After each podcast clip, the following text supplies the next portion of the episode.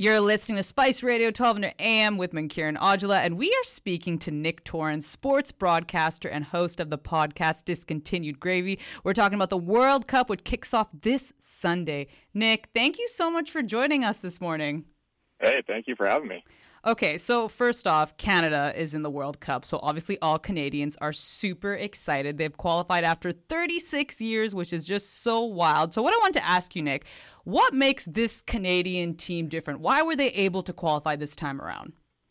Well, they they got a lot of players that were, um, you know, they're younger now. They they're better players than we've really ever had. This is the golden era of Canadian soccer for sure, with players like Alfonso Davies, who's playing on Bayern Munich in Germany, Jonathan David, who's one of the leading scorers in the French league, uh, Atiba Hutchinson, who's been in Turkey forever, Cyle Larin and Tajon Buchanan in Belgium. Like, I think the difference is we have a lot of players who are playing abroad, not necessarily in Canada or in North America. They're playing at high level competitions, whether that's Champions League, English Premier League.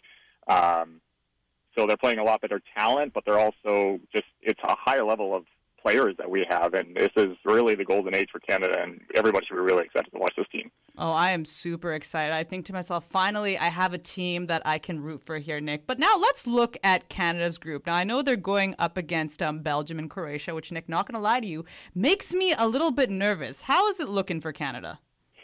It, it should make you nervous, but I, I have reason to believe why Canada should get out of the group. Now, Belgium is a tough test. The nice thing about that is they get them. That's the very first game for Canada. You get Belgium out of the way, but Belgium ha- has a knack for not really doing well in tournaments. I say this, and they came third last time, but I thought they really choked it away in 2018.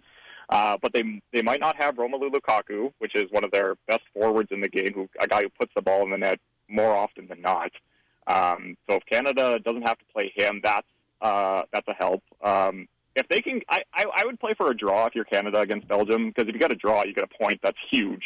Um, the thing about Croatia is they were in the final in 2018, so that's something. But they were considered rather old in 2018. Think about it. This is a very similar team to 2018, so they're four years older than they were before.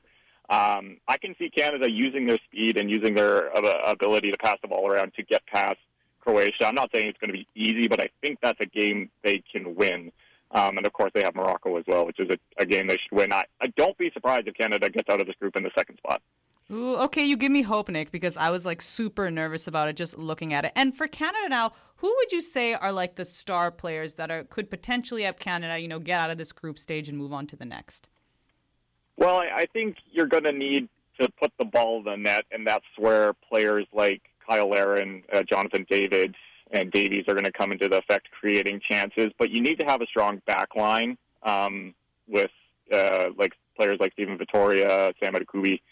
Uh, you need to have a strong defensive line and not allow those chances early on. Um, that's the defense is really key. Uh, but you also have to put the ball in the net. But I think it's really going to have to be the defense to step up against teams like Belgium and Croatia. Mm-hmm. Now, Nick, now let's look at some other countries here. Who are the countries you feel that are on top and could potentially win this World Cup?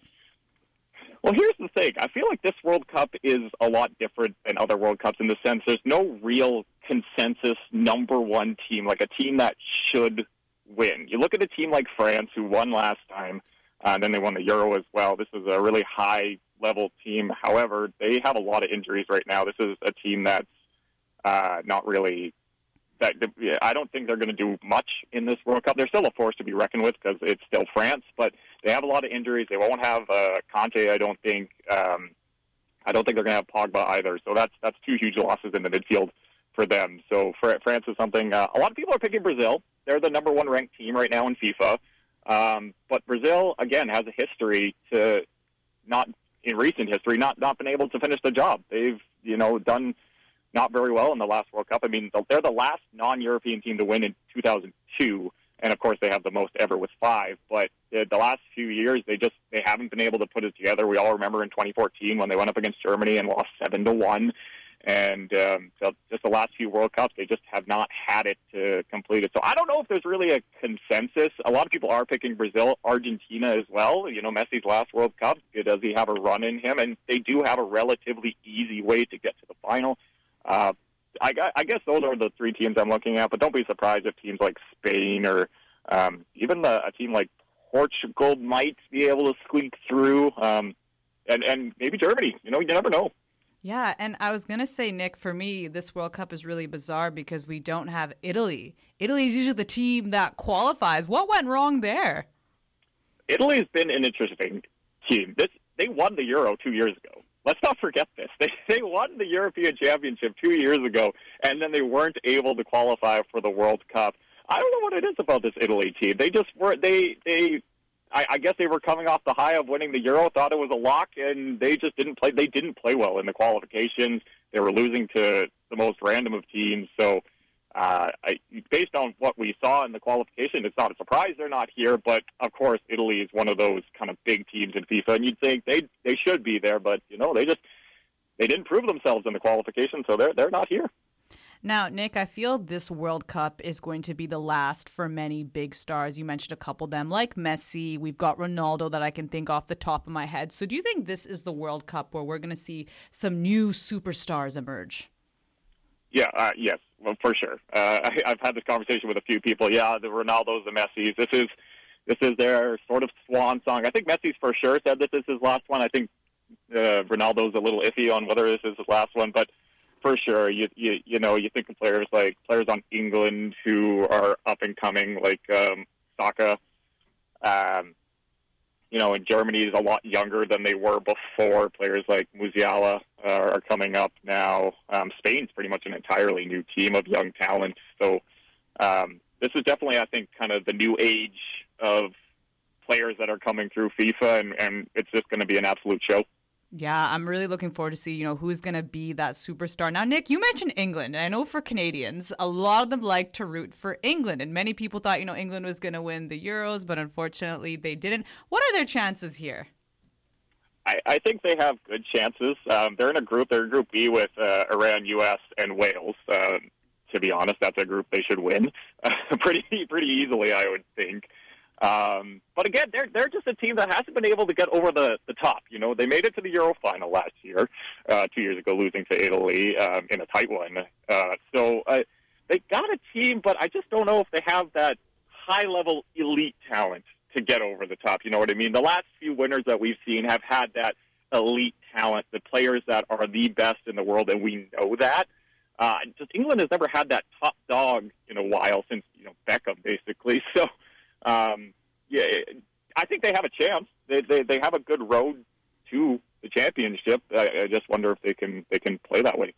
Yeah, it's going to be really interesting to see what happens there. Now, Nick, of course, we can't ignore the fact that the world, this World Cup in particular in Qatar, has a whole lot of controversy, especially when it comes to its human rights records. And do you potentially see some protests? I know FIFA has been very adamant, saying, "Hey, guys, you can't really protest." There's a whole lot of rules around this. So, how do you think this is going to impact the tournament?